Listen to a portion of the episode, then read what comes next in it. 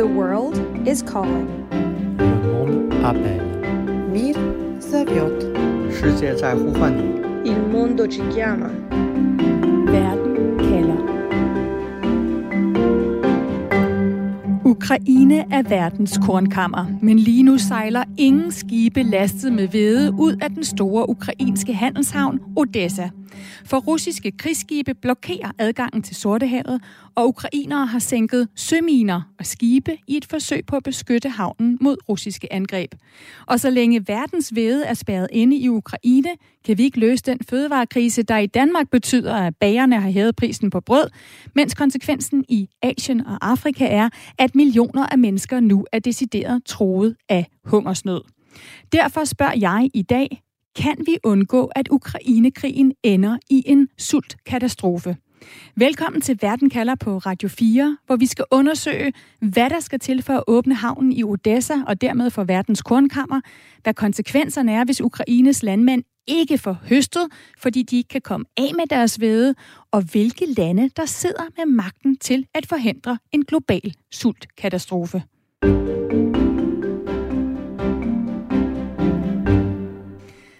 Vi starter i Ukraine, i havnebyen Odessa, som lige nu er centrum for verdens fødevarekrise. For meget af den ukrainske hvede, som eksporteres til resten af verden, sejles normalt ud fra Odessa. Og en af dem, der arbejder med at få den hvede ud af Ukraine, det er dig, Daniel Roholm. Du er politisk chef for FN's fødevareprogram. Velkommen til Verden kalder. Tak for det. Daniel, prøv at forklare, hvorfor Ukraine som land spiller en afgørende rolle i dit arbejde for at undgå en sultkatastrofe. Jamen, det gør det øh, primært, fordi Ukraine er øh, verdens kornkammer, jeg tror jeg godt, vi kan kalde det. Øh, Ukraine producerer mad til, øh, til 400 millioner mennesker øh, hvert eneste år. Øh, og det er, det er fødevarer, som går ud over hele verden, men det er særligt øh, korn, øh, som er, er rigtig, rigtig vigtigt for mange lande i både Mellemøsten og, og store dele af Afrika og også dele af, af Asien. Når man kigger på Ukraine og, og Rusland sammen, fordi øh, vi jo på en eller anden måde påvirket af, øh, at der ikke er eksport fra begge lande lige nu, jamen så kigger vi på, på 30 procent af verdens øh, kornproduktion. Øh, 20 procent af verdens majs, og blandt andet 80-85 procent af verdens solsikkeolie, som er en vigtig madolie i, i store dele af verden. Så det er nogle meget, meget store tal, og Ukraine er øh, enormt vigtig for at kunne øh, give mad øh, på bordet rundt omkring i verden. Og Daniel, du rejser jo så blandt andet rundt mellem Ukraine og så de her lande, som er afhængige af at importere hvede fra enten Ukraine eller Rusland. Hvordan kan du helt konkret se, at det er de fattigste, der betaler prisen her? Øh, altså, og hvilken pris? Altså, dør folk lige nu, fordi der ikke kan komme hvede ud af Ukraine? Det gør de desværre. Øh, vi ser på en humanitær situation øh, lige nu rundt omkring i verden, som er værre end noget, vi har set siden 2. verdenskrig. Vi har ikke set øh, så mange øh, sultne i, i rigtig, rigtig lang tid. Lige nu er der faktisk øh, 750.000 mennesker, som lever i hungersnød. Det vil sige, de, de dør af sult, mens vi sidder her og, og taler sammen. Og når man sådan lige siger det, øh, så har jeg bare lyst til at stoppe i tre sekunder og bare lige sætte ord på, at når man dør af sult, så er det jo ikke sådan noget, der bare lige sker over natten. Så er det jo en lang og frygtelig og smertefuld proces, hvor ens krop den Øh, kollapser organ efter organ. Og det skal vi lige huske, når vi taler om det her. Det er altså en lang, smertefuld død for øh, 750.000 mennesker. Men det, der også er kritisk, det er, at når vi så kigger et niveau videre og kigger på dem, der er i, i det, vi kategoriserer som emergency, altså folk, der er på grænsen til hungersnød, de er i kritisk, kritisk sult. Der er der nu hele 49 millioner mennesker rundt omkring i verden, som er på vej til hungersnød. Ikke nok med, at der er 49 millioner mennesker, men de er også fordelt på 46 lande, og det er også helt unikt ved den situation, som vi ser på lige nu. Jeg kan huske for en 5-6 år siden, der talte vi om, at der var en, en håndfuld lande cirka, som havde udfordringer med, med hungersnød. Nu ser vi hungersnød i både Nigeria, i Etiopien, i Sydsudan, i Somalia, i Yemen, i Afghanistan.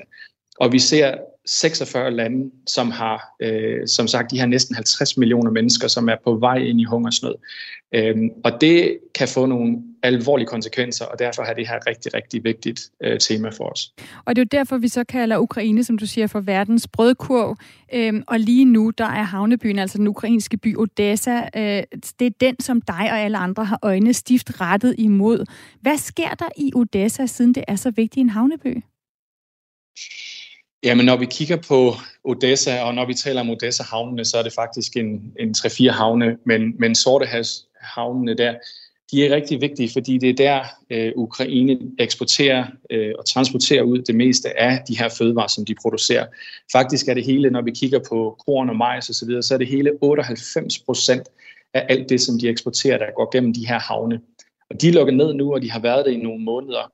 Og det kan vi simpelthen ikke erstatte ved bare at, at flytte øh, fødevarene på, på togvogne eller på lastbiler. Øh, fordi det er så kæmpe store mængder, at, at det er helt umuligt. Hvis jeg skal give et eksempel, så vil det svare til de mængder, du plejer at flytte ud af havnen per dag, vil svare til, at du skulle sætte 10.000 lastbiler på vejene for at transportere den samme mængde. Det er så mange millioner tons, vi taler om. Og 10.000 lastbiler, det har du ikke lige nu. Du har heller ikke chaufførerne til dem, og du har heller ikke infrastrukturen til dem. Jeg har været i Ukraine 4-5 gange de sidste par måneder, og har også været i Odessa flere gange. Og der er jo kæmpe køer ved grænserne, uanset om jeg kommer fra Polen eller Moldova, eller hvor jeg kommer ind, i, ind og ud af Ukraine, så ser man allerede, at, at øh, det er et kæmpe problem. Så tanken om at skulle erstatte havnene er, er stort set umulig, og derfor bliver vi nødt til at finde en løsning på det. Netop nu, der står de mange vedemarker i Ukraine og er grønne, men der er ikke lang tid til, at veden bliver gylden, og det er høsttid i Ukraine. Og så er det store spørgsmål, hvor landmændene skal gøre af kornet. Det fortæller den ukrainske landmand Gajvoronski Anatolji, og det siger han her til TV2. Елеватор забитий, склади забиті, ну, якби ситуація дуже плачевна.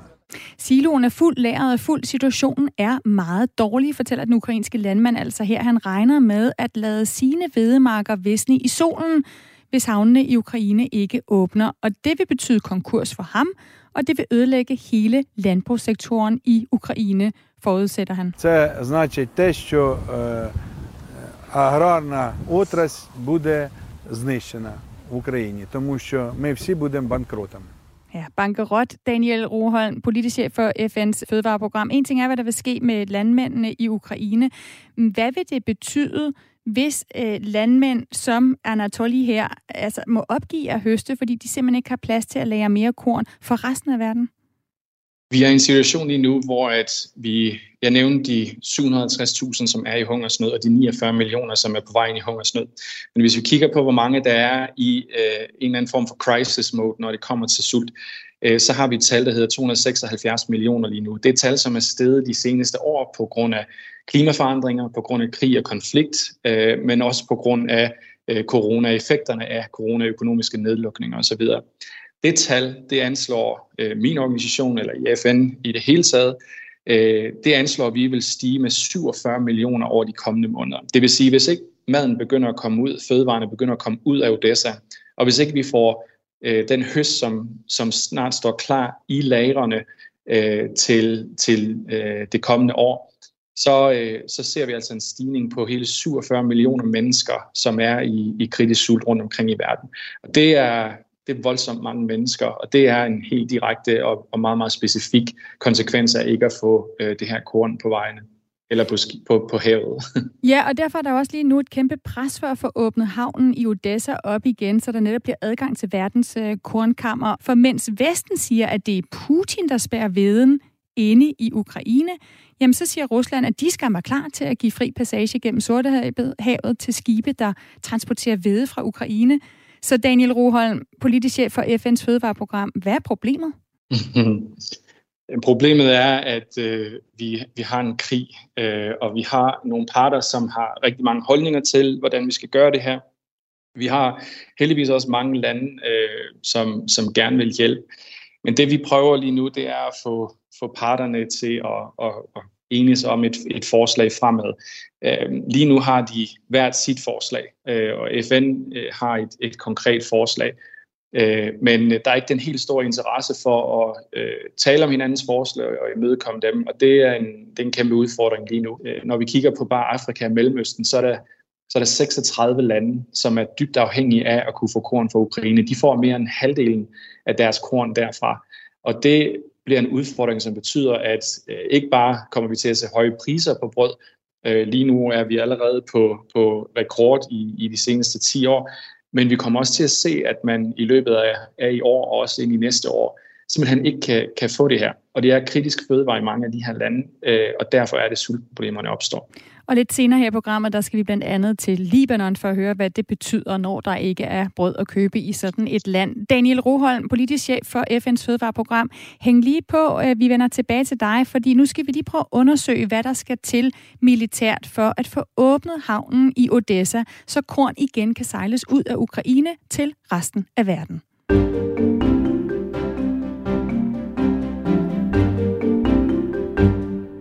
Lad os blive klogere på, hvordan havnen i Odessa, der altså er afgørende for at få transporteret korn ud i verden, er blokeret, og hvad der skal ske i ren praksis for at åbne den igen. Og det skal vi gøre sammen med dig, Anders Puk Nielsen. Du er militærforsker ved Forsvarsakademiet ved Center for Maritime Operationer, hvor du blandt andet har fokus på Ukraine og på Rusland.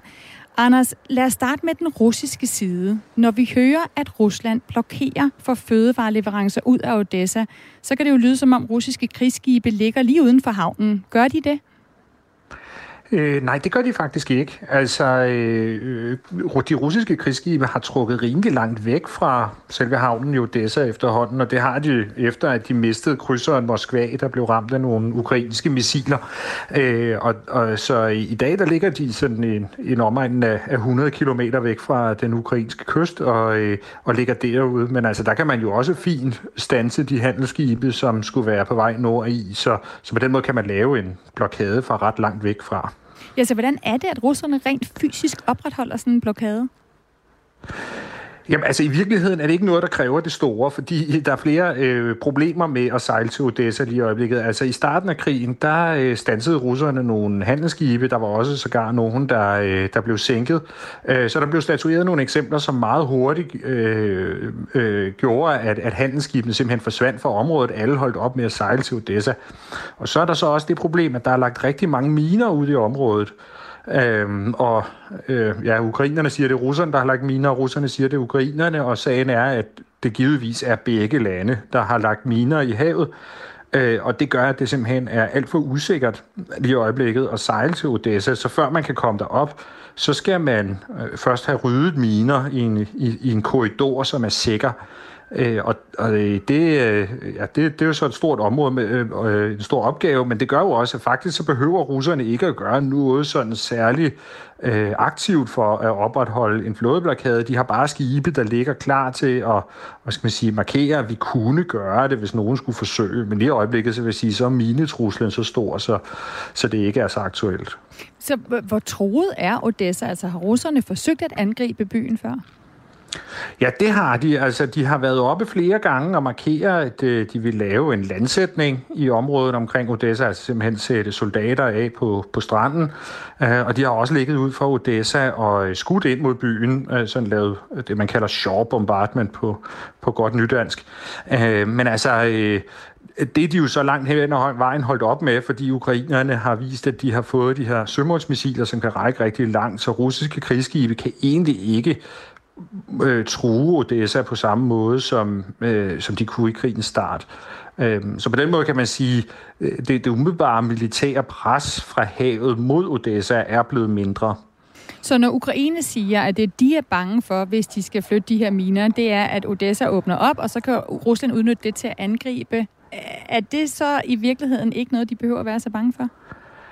Altså selvfølgelig er det jo en, øh, en bekymring, men jeg vil mene, at de, øh, de sømålsmissiler, som Ukraine har, altså dels de Neptun-missiler, de selv har lavet, og så øh, blandt andet de har missiler som Danmark har givet dem, øh, de gør, at sådan rent militært, så, øh, så så gør det måske ikke den store forskel, fordi det vil være rigtig, rigtig svært for russerne at øh, komme ind og lave det sted militære operationer i området. Så skal de i hvert fald nedkæmpe de der missilbatterier først. Så det er sådan flere lag i det der, og man kunne måske godt øh, sige, at det er jo så et, øh, altså en eller anden form for trade-off, man må lave, og så sige, hvis, øh, hvis vi skal have det her korn ud, så er man nødt til at rydde en korridor for miner. Ukraine kalder jo stadig på flere våben fra Vesten og siger, at det er helt afgørende for, at de kan vinde krigen øh, og de øh, kampe, der er i gang lige nu. Og så er spørgsmålet jo, om handler det i virkeligheden også om, at russerne frygter, at Ukraine kan få våbenleverancer ind, hvis der bliver åbnet op i Odessa? Jamen helt sikkert, altså det er jo så også et argument, russerne vil bruge, men jeg tror omvendt så kunne man jo lave nogle, nogle mekanismer, sådan så russerne fik lov til at se, at skibene var tomme, når de kom og sådan noget, altså så man på den måde fik taget hånd om det. Så, um, så umiddelbart tror jeg, at det handler om to ting, altså dels det her med at få lavet, hvad skal man sige, øh, skabt en stor global krise, for at få, få, få skabt så mange problemer som overhovedet muligt, øh, som man kan udnytte i en, øh, i en forhandling, og så dels så tror jeg, det handler om at, øh, at knuse den ukrainske økonomi, så, så der er jo flere ting i det her. Altså, det er jo ikke kun et spørgsmål om at få det her korn ud til verden. Det er jo også et spørgsmål om, hvem der skal tjene pengene på at sælge det her korn. Russerne har jo blandt andet foreslået, at man kan jo bare bruge nogle af de andre havne, som, øh, som de i dag sidder på og sikrer, og der har de jo ryddet miner øh, øh, over i det Azovske hav for eksempel. Så de er kommet med sådan nogle forslag i den retning. Det, og, og så kommer man så ind i, jamen altså, øh, kan man skille de her to spørgsmål ad med, hvem er det, der, der tjener penge på at sælge kornene, og, og hvem er det så, der øh, altså, øh, simpelthen få, få, få det ud, fordi at verden har brug for det. Godt, lad os tage perspektivet fra, fra Ukra- Ukraine. Som du siger, så er der en debat om, hvem der har lagt miner ud, men ukrainerne har i hvert fald også øh, lagt miner ud i et forsøg på at forhindre skibe i at sejle ind i, i Odessa. Hvor svært er det at fjerne sådan nogle miner, Anders? Altså det er, det er temmelig svært, og det tager enormt lang tid. Så det er, jo, det er jo det, der er det store problem. Og desværre så er det en kapacitet, som man kan sige, mange lande har sparet væk i løbet af de seneste mange år. Så det er ikke sådan, at vi har enorme mængder af minerydder, og vi bare kan sætte ind til det. Så, så øh, jeg skal ikke kunne sige, hvor lang tid det vil, sige, det vil tage at rydde sådan en, en sikker korridor, men altså, vi, vi taler om, om temmelig lang tid. Øh, altså måske øh, et sted mellem uger og måneder, øh, simpelthen at få, få skabt en sikker korridor, som man kan sejle i. Så, så det der det perspektiv om at få det her korn ud i løbet af, af 40-60 dage, det vil jeg sige, det, så skal man i hvert fald se i gang med at rydde miner meget hurtigt. Vi har talt med den uh, ukrainske ambassadør her i Danmark om sagen, og han siger sådan her. Of course, uh, it can be opened very easily if we receive some security guarantees uh, that the civilian ships will not be attacked, and also that Russians will, uh, Russian military fleet will not uh, enter Odessa when we will demine the, the port area. Uh, uh for we currently don't trust Russians anymore, so we need... Ja, altså Mikhailo øh, Vidonjek her, han fortæller, at viden er klar, den skal ud, men de stoler ikke på russerne. Der skal gives sikkerhedsgarantier, som ukrainerne kan stole på, siger han. Så hvis vi vender os, Anders Puk øh, Nielsen, mod det, den rolle, som det internationale samfund kan spille i at hjælpe med at få fødevareleverancer ud øh, fra Ukraine og, og få øh, skibene i gang med at sejle igen, så står ukrainerne altså og siger, at de vil have effektive sikkerhedsgarantier. Hvad betyder det? Øh, ja, det er jo et godt spørgsmål. Det er formentlig ikke bare, at russerne lover at uh, lade være med at angribe. Det er uh, formentlig en eller anden form for maritim beskyttelse, og der skal man jo så sige, altså hvis, hvis det, de er ude efter, er en eller anden form for maritim variant af den no-fly zone, som der også har været talt meget om, hvor, uh, hvor NATO for eksempel skulle gå ind og, og, og sikre maritimt område, så, så tror jeg, det, så bliver det rigtig svært, fordi så kommer det i kambolage med, de, med den måde, som, som Vesten og NATO hidtil har ageret på, sagt, man vil altså ikke have sine egne styrker i en eller anden direkte konfrontation med russerne. Så på en eller anden måde er det nødt til at foregå på en måde, hvor man er rimelig sikker på, at der ikke kommer en konfrontation mellem øh, de krigsskibe, som så sikrer den her konvoj, eller, og, og, og de russiske skibe i området. Altså, vi har både Storbritannien og Litauen, der har sagt, at de i princippet øh, synes, det er en god idé med den her plan om en koalition af frivillige, der altså skal stå for en sikkerhedsgaranti, altså for at beskytte og eskortere skibe lastet med for eksempel hvede ud af Odessa. Anders, rent operativt, er det, er det så lige til at gøre? Altså, er det en rimelig enkel opgave, sådan en maritim eskorteringsoperation? Ja, det, det, det kan man sige, at det, det sværeste det er nok i første omgang at få ryddet den der korridor for, for miner.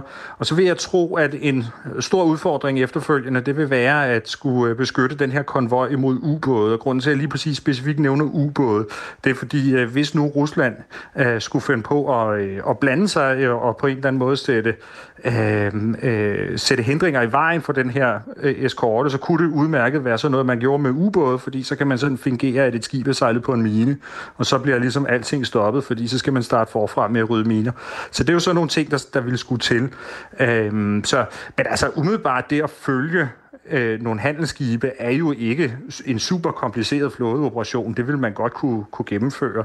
Øh, problemet er så, at jeg kan overhovedet ikke forestille mig, at Rusland synes, at øh, lande som Storbritannien og Litauen skal stå for det her og sejle rundt med, med krigsskibe og have flådeoperationer øh, i gang i den nordlige del af Sortehavet. Så, så, så det er jo noget med at finde nogen, som alle ville kunne acceptere, der skulle stå for den her operation, som alle har tillid til. Anders Puk Nielsen, militærforsker ved Forsvarsakademiet. Tak for at gøre os klogere på, altså, hvad der altså rent sådan øh, konkret øh, kan lade sig gøre i forhold til at åbne havnen op igen.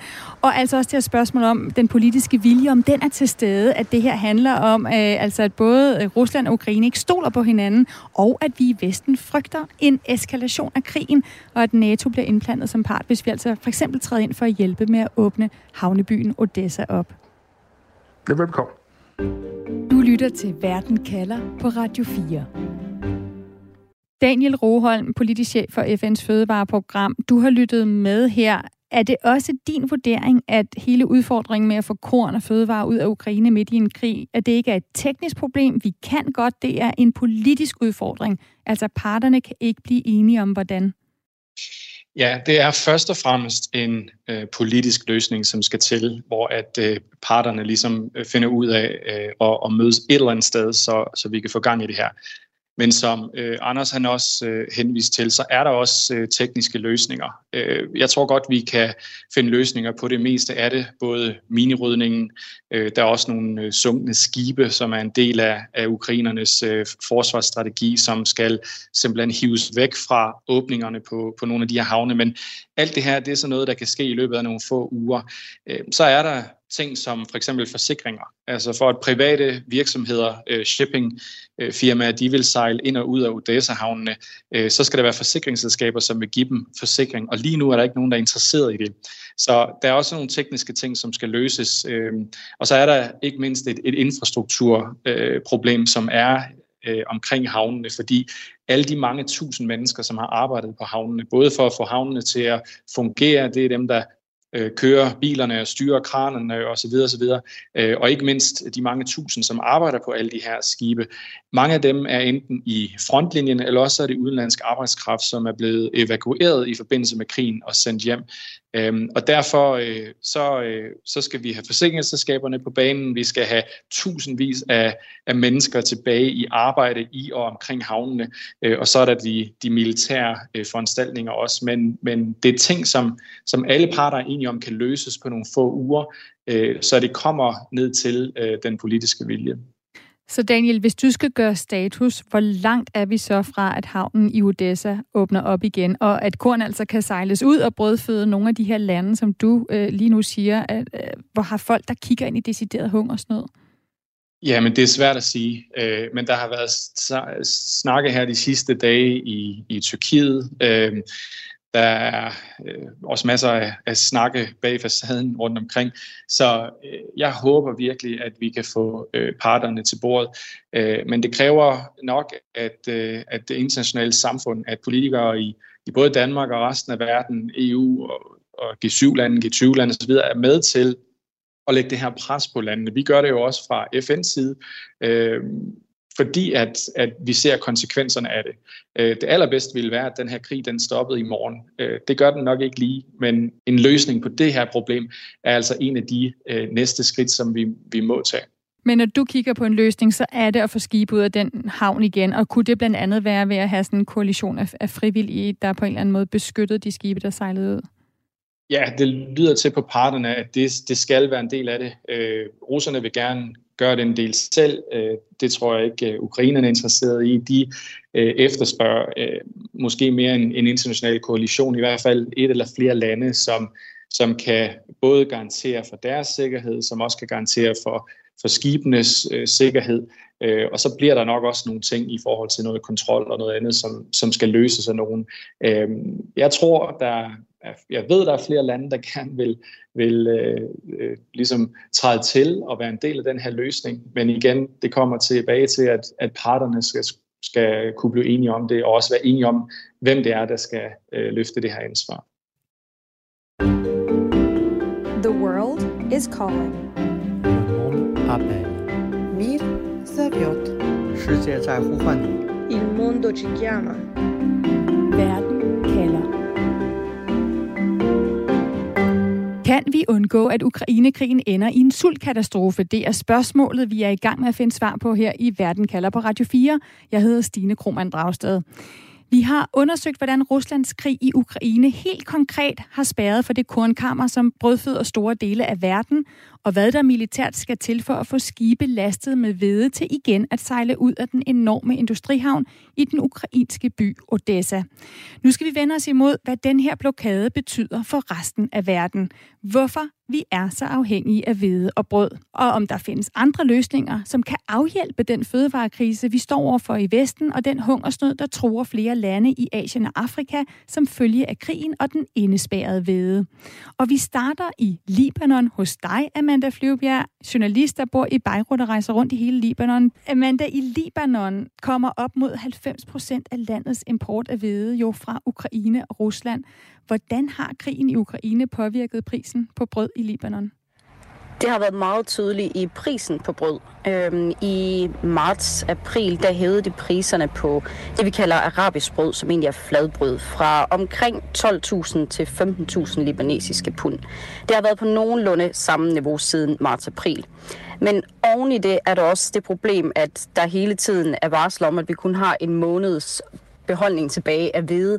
Fordi i 2020, der skete der en eksplosion på havnen i Beirut, som tog en stor del af landets beholdning af hvede og ødelagde det. Og det ødelagde også mulighederne for at opbevare hvede. Så Libanon kan heller ikke opbevare så store mængder af gangen, så de er behov for, at der konstant kommer hvede ind til landet.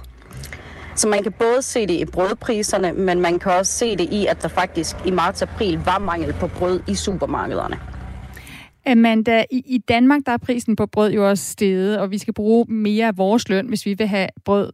Kan libaneserne ikke bare gøre det samme? Altså jo, man kan jo godt sige, at de kan bare bruge flere penge på brød, men situationen for libaneserne er helt anderledes, for landet har været igennem en omfattende økonomisk krise og er stadigvæk midt i den økonomiske krise.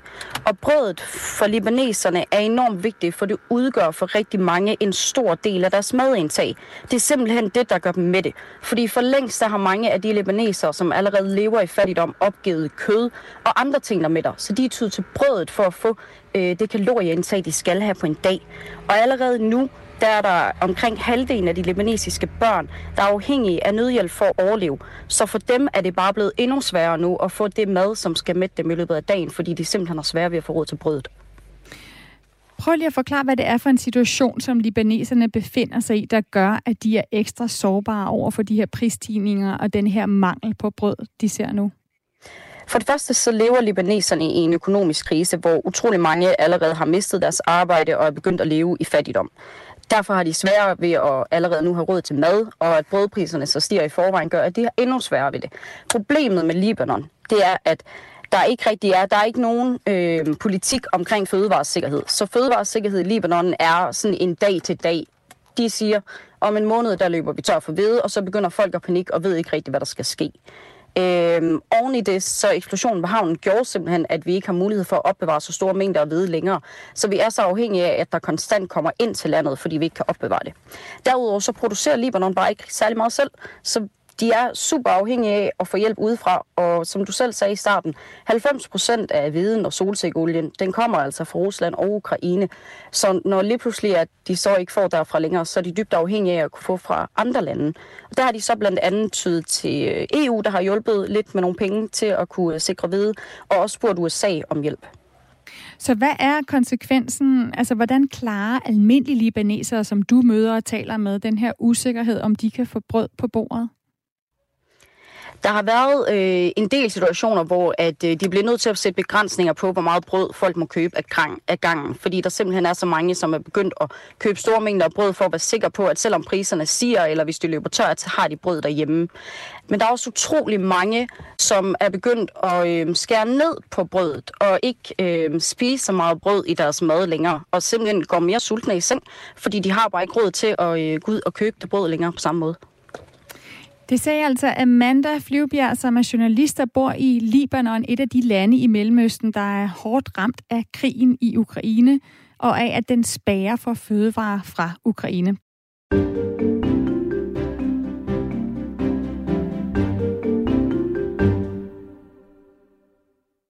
Daniel Roholm, politisk chef for FN's fødevareprogram. Du er stadig med i programmet, og nu har vi lyttet til, hvordan et land som Libanon bliver ramt af krigen i Ukraine, og den mangel på hvede, det medfører.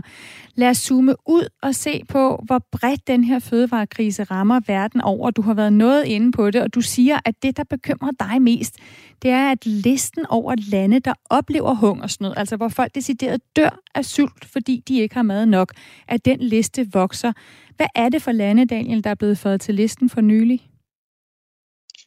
Jamen, når vi kigger på de lande, som lige nu oplever øh, hungersnød, altså sult og død som en konsekvens af sult, øh, så er det Etiopien blandt andet. Etiopien er der, hvor der er allerflest. Der er faktisk 400.000 mennesker i Etiopien, i Tigray-regionen, som er øh, i hungersnød nu. Men det er også øh, Sydsudan, det er øh, Somalia, det er Afghanistan, øh, Nigeria, og så er det Yemen. Øh, det er ikke nogen stor overraskelse, fordi vi, vi kender til konflikterne, vi kender til klimaudfordringerne i de her lande, som er øh, også stadigvæk de to største man sige, driver af, øh, af sult.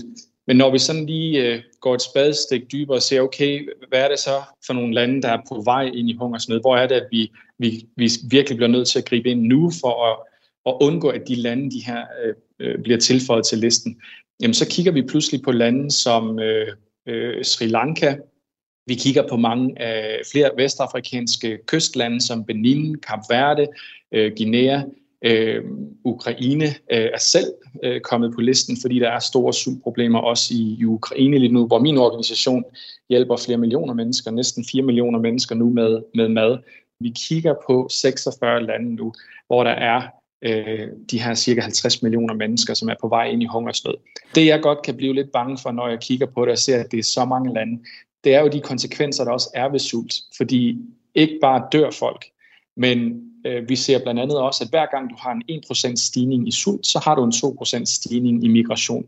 Fordi når folk ikke kan få mad, så gør de, som du og jeg vil gøre, øh, så flytter de sig og deres familier til et sted, hvor de kan få mad. Og det betyder, at der er flere og flere mennesker, der også migrerer når at vi ser en, en stigning i sult. Og det sidste, jeg vil sige som, som en konsekvens af det her, øh, det er også øh, ekstreme øh, ekstremistiske organisationer, altså terrororganisationer, som vi sådan kalder dem i daglig tale, øh, øh ISIS og Boko Haram, øh, Al-Shabaab, Al-Qaida. Vi ser dem vinde frem i mange af de her lande, fordi de udnytter situationen. De kommer simpelthen ud og tilbyder mad og tilbyder medicin i de her kritiske øh, situationer, og på den måde så rekrutterer de og får øh, flere til at tilslutte sig deres overbevisninger og deres kamp. Så hvor meget har det her direkte med krigen i Ukraine at gøre?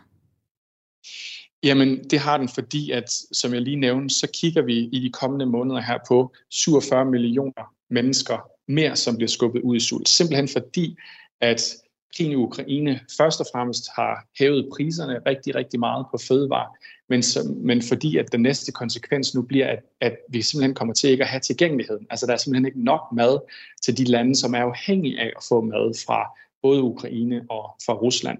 Så det her, det er øh, en, det var en, en, sige, en perfekt storm i forvejen, men, men det er blevet langt, langt værre, og vi kigger ind i en situation de kommende måneder, og det kommer i hvert fald de næste 6-8 måneder, som øh, bliver meget, meget mere kritisk.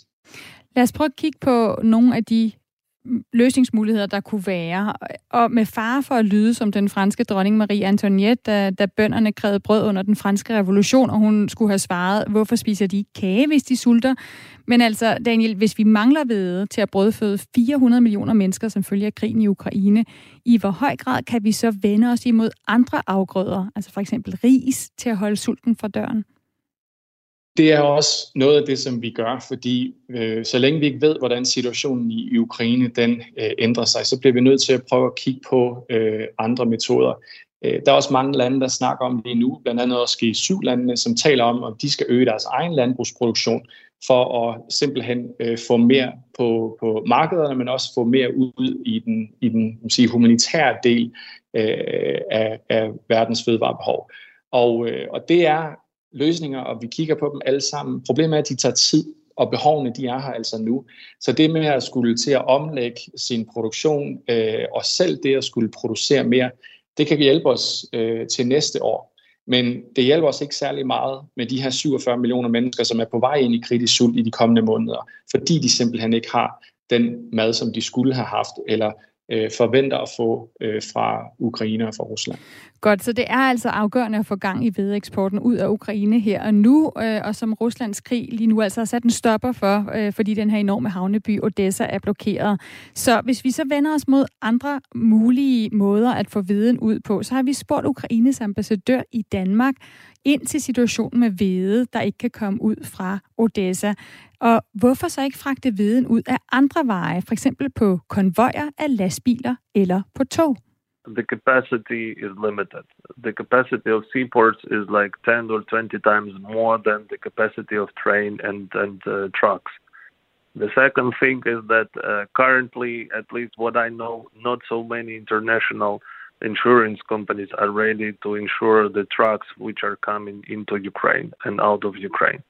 Daniel Roholm, du har også været inde på det her med, at der simpelthen ikke er kapacitet, som ambassadøren også siger her, til at øh, få nok lastbiler til at køre viden ud af Ukraine. Men så nævner ambassadøren også det her med forsikringer.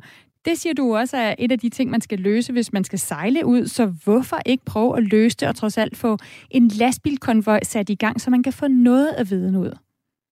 Og det kigger vi også på, og vi analyserer på, hvor vi kan gøre det, og hvor meget og så videre. Og det blandt andet et arbejde, som foregår med øh, forskellige ministerier, både for infrastruktur og også for landbrug i, øh, i Ukraine. Men øh, som jeg har været lidt inde på tidligere, udfordringen er, at øh, 98 procent øh, af de her fødevarer, de kommer altså normalt ud af havnene. Så det er en kæmpe, kæmpe omlægning. Og det er så mange millioner tons, at øh, jeg tror, jeg nævnte tidligere, at det vil kræve 10.000 lastbiler om dagen at møde den samme øh, kapacitet, som, som man får gennem havnene. Og det har vi ikke chauffører til, vi har ikke lastbiler til det, og vi har heller ikke infrastrukturen til det. Det kan så være, at det, at det kunne være, jeg ved det ikke, men nu siger jeg bare et tal, det kunne være, at man kunne køre 200 lastbiler ud om dagen. Øh, og det kan vi selvfølgelig godt kigge på, og det gør vi også, men det hjælper ikke Ukraine i den situation, som de står i, i forhold til at komme af med fødevarer, få åbnet op i kornkammerne. Og det er også som en dråbe i havet i forhold til de udfordringer, vi har i de her øh, 46 lande, som nu har millioner af mennesker på grænsen til hungersnød. Lige for at vende en sidste mulighed. Togtransport, som jo kunne få meget mere hvede ud, altså større containere. Hvorfor er det ikke en mulighed? kapaciteten er der ikke. Øh, det kræver ikke helt så meget som de 10.000 lastbiler. Jeg tror, det er sådan noget omkring øh, en, en 3-3.500 togvogne om dagen, eller togsæt. Øh, jeg er ikke ekspert i det, men jeg ved bare, at, at Øh, når vi taler også om de her ting med øh, ukrainerne, så er det en kæmpe udfordring. Og så er der også det ved det, og det bliver sådan lidt teknisk, men øh, Ukraine kører på et andet øh, øh, skinnesystem, end vi gør øh, i resten af Europa. De er på noget øh, som øh, er mere orienteret mod en, en russisk model og har været det i, i årtier. Og derfor betyder det også, at når man kører noget ud på skinner øh, af, af Ukraine, så skal der en, en, en, et simpelthen skift af, af, af, af det togsæt, man har til ved grænserne. Øh, og det komplicerer også det, øh, selvom det er sådan lidt teknisk. Okay, der er andre lande end Ukraine, der producerer rigtig meget hvede. Et af de lande, det er Indien, og det skal vi høre fra nu for at finde ud af, hvilken rolle Indien kan spille, når det gælder at løse fødevarekrisen og sultkatastrofen. Du lytter til Verden kalder på Radio 4. Thomas Seested, du er netop øh, hjemvendt fra Indien, hvor du indtil for nylig boede og blandt andet ledte det danske kulturinstitut i New Delhi. Thomas, Indien er verdens næststørste producent af hvede. Hvorfor kan de lande, der mangler hvede lige nu, ikke bare købe af Indien? Ja, det kunne de sådan i princippet også. Øhm, men øh, Indien, altså problemet for Indien er, at øh, øh, Indien øh, forbruger det meste af den hvede, der bliver produceret. Øhm, så, øh, øh så der er ikke så meget, øh, hvad skal man sige, overskudshvide øh, i Indien. Øh, og medvirkende til, øh, til problemet PT er, at Øhm, på grund af den tørke og på grund af den øh, ekstreme varme, der har været i Indien her, øh, som vi har hørt en masse om her i øh, tidligere på året, så er øh, hvedehøsten øh, mindre, end den plejer at være. Og det betyder, at øh, det har så fået den indiske regering til faktisk at udstede et eksportforbud øh, mod hvede. Øhm, I Indien bliver en ret stor del af viden øh, opkøbt øh, af regeringen øh, og givet som øh, hvad skal man sige, subsidieret øh, fødevarehjælp til Indiens fattige.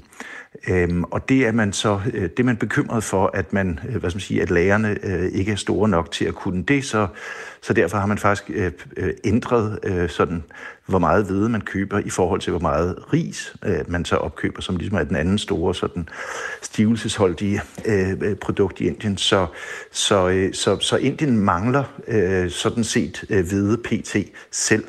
Øh, inden øh, den her varme øh, bølge øh, strømmede ind over øh, det nordlige Indien, der øh, havde øh, den indiske premierminister Modi faktisk øh, stillet i udsigt, at Indien øh, kunne øh, eksportere øh, noget af den hvede, man, øh, man forventede at have i overskud. Men det kom, øh, det kom varmen altså øh, i forkøbet, og, og derfor er øh, den indiske sådan hvedeeksport, øh, som i forvejen kun udgjorde Øh, på normalt år cirka 1% af den samlede hvedeeksport i verden, øh, den er altså øh, sådan set fraværende.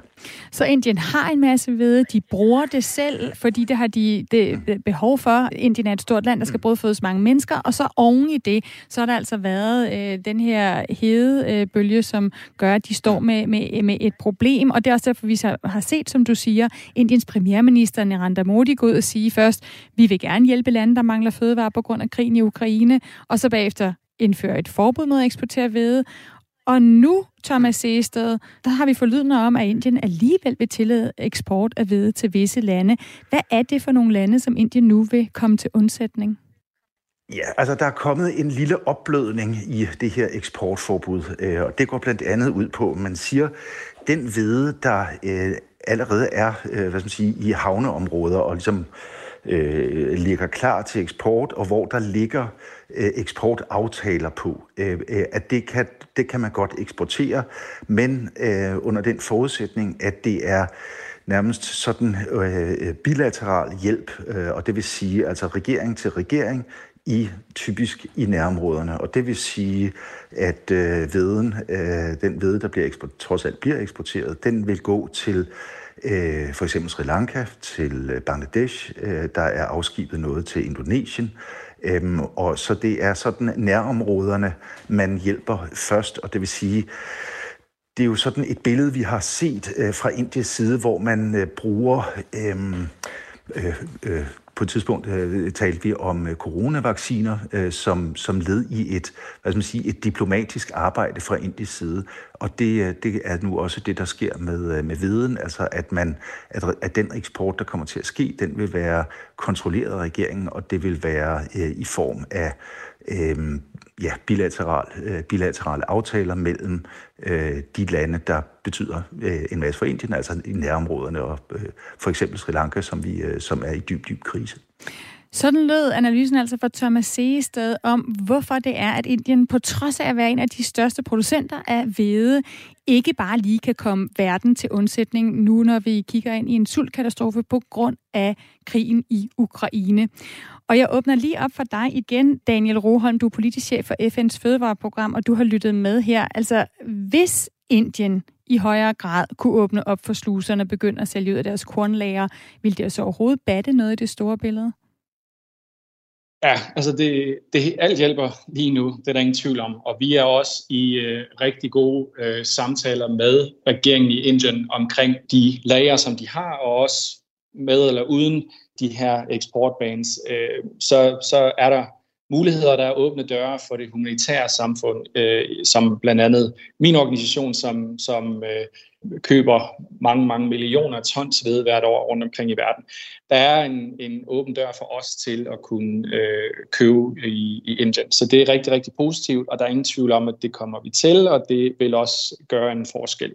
Men de sidder på det, de holder fast i det, øh, som, som også lige blev nævnt. De har ikke så meget i deres lager, som de har haft øh, tidligere år, øh, og de har også selv et stort behov, har haft kæmpe udfordringer selv med, med fødevaremangel øh, under corona, hvor at deres øh, sociale program har, har skulle hjælpe, jeg tror det har været over 800 millioner mennesker med et eller andet niveau af, af fødevare. Så der er udfordringer i Indien, men der er også muligheder for os. Hvis vi lige vender os mod et andet kæmpe land, Kina, så sidder det jo også på ufattelig meget korn. Hvor meget drejer det sig om? Jamen, Kina har øh, kæmpe store lager lige nu. De har faktisk, øh, det har man kunne se, de har købt op øh, rigtig, rigtig meget øh, i de seneste par år. Øh, når vi kigger på de globale øh, lager, så har Kina lige nu 50 procent af verdens hvede, altså af den hvede, som er på lager. Men derudover så har de over 70 procent af verdens øh, majs. Øh, de har øh, 62 procent af verdens ris, øh, og sådan fortsætter det med, med meget høje tal. Så Kina har købt op rigtig, rigtig meget, og de har voldsomt store lager lige nu. Så hvis Kina sidder, som du siger, for, på for eksempel 50 procent af verdens hvede, hvorfor sælger de sig ikke ud af det? Jamen, det kan der jo være forskellige øh, strategiske overvejelser i fra, fra deres side, som jeg ikke skal gøre mig klog på. Øh, jeg ved blandt andet, at øh, kineserne øh, har et væsentligt lavere indtag af fødevarer lige nu på grund af coronakrisen, på grund af de her mange lockdowns, de har, blandt andet, øh, som vi, vi ser indimellem øh, i nyhederne fra, fra Shanghai, en millionby, som, er, som har været lukket helt ned i et stykke tid nu. Der er ikke så meget turisme og så videre. Så fødevareindtaget i Kina er lavere, men det forventer man, at det kommer til at stige væsentligt igen i den nærmeste fremtid. Men øh, der er jo nok også det element i det, at, at øh, med stigende fødevarepriser og med udsigter til måske endda øh, decideret mangel på, på nogle af de her commodities rundt omkring i verden, øh, så, øh, så kan de her lager jo pludselig få, få stor værdi, øh, også i et sådan større internationalt politisk billede. Så lad mig spørge på en anden måde. Nu er der nogen i Vesten, der beskylder Rusland for at bruge fødevarer som et våben. Ser du fødevarer som ved blive en slags valuta, som lande som Kina for eksempel kan bruge?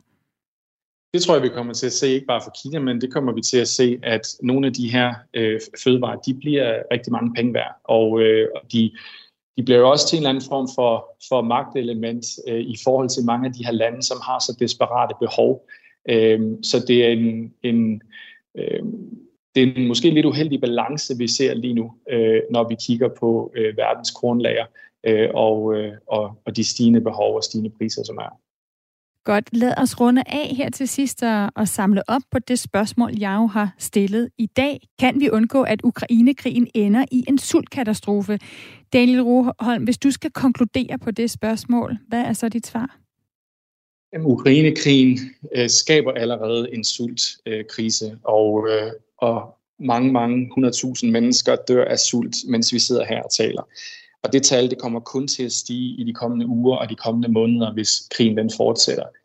Øhm, når det er sagt, så, øh, så kan vi forhåbentlig få gang i de her kornlager ved øh, Sortehavet, de store ukrainske havnebyer. Øh, vi kan finde løsninger på det, og vi kan forhåbentlig også finde øh, sådan i et større billede en løsning på den rigtig tragiske krig og konflikt. Øh, fordi hvis ikke vi gør, så bliver konsekvenserne jeg så godt sige, uoverskuelige. Og de gør det ikke kun i de her mange lande, som bliver ramt af det, men det kommer de også til at gøre fra os.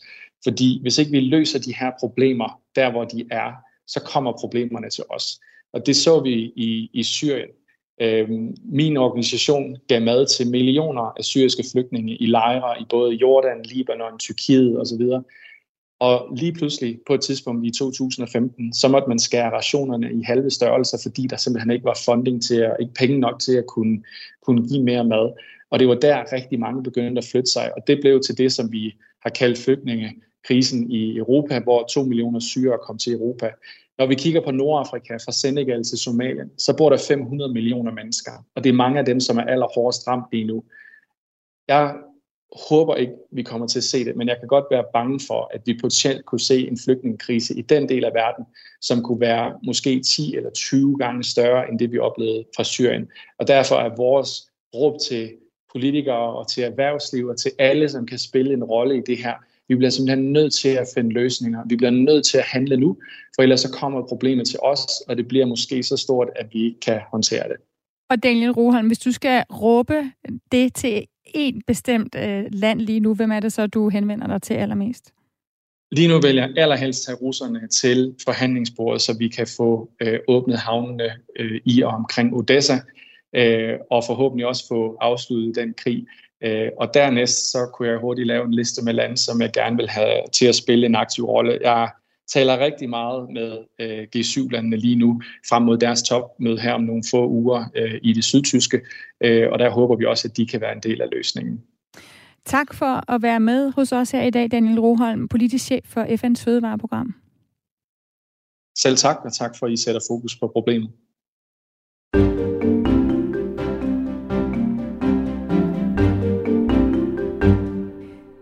Hedder Stine Krohmann Dragsted, og jeg tilrettelagde denne udsendelse sammen med Simon Helberg. Camilla Højækkers er vores redaktør. Du kan lytte til Verden kalder lige når du vil ved at finde vores podcast i Radio 4's app, eller hvor du lytter til dine podcasts.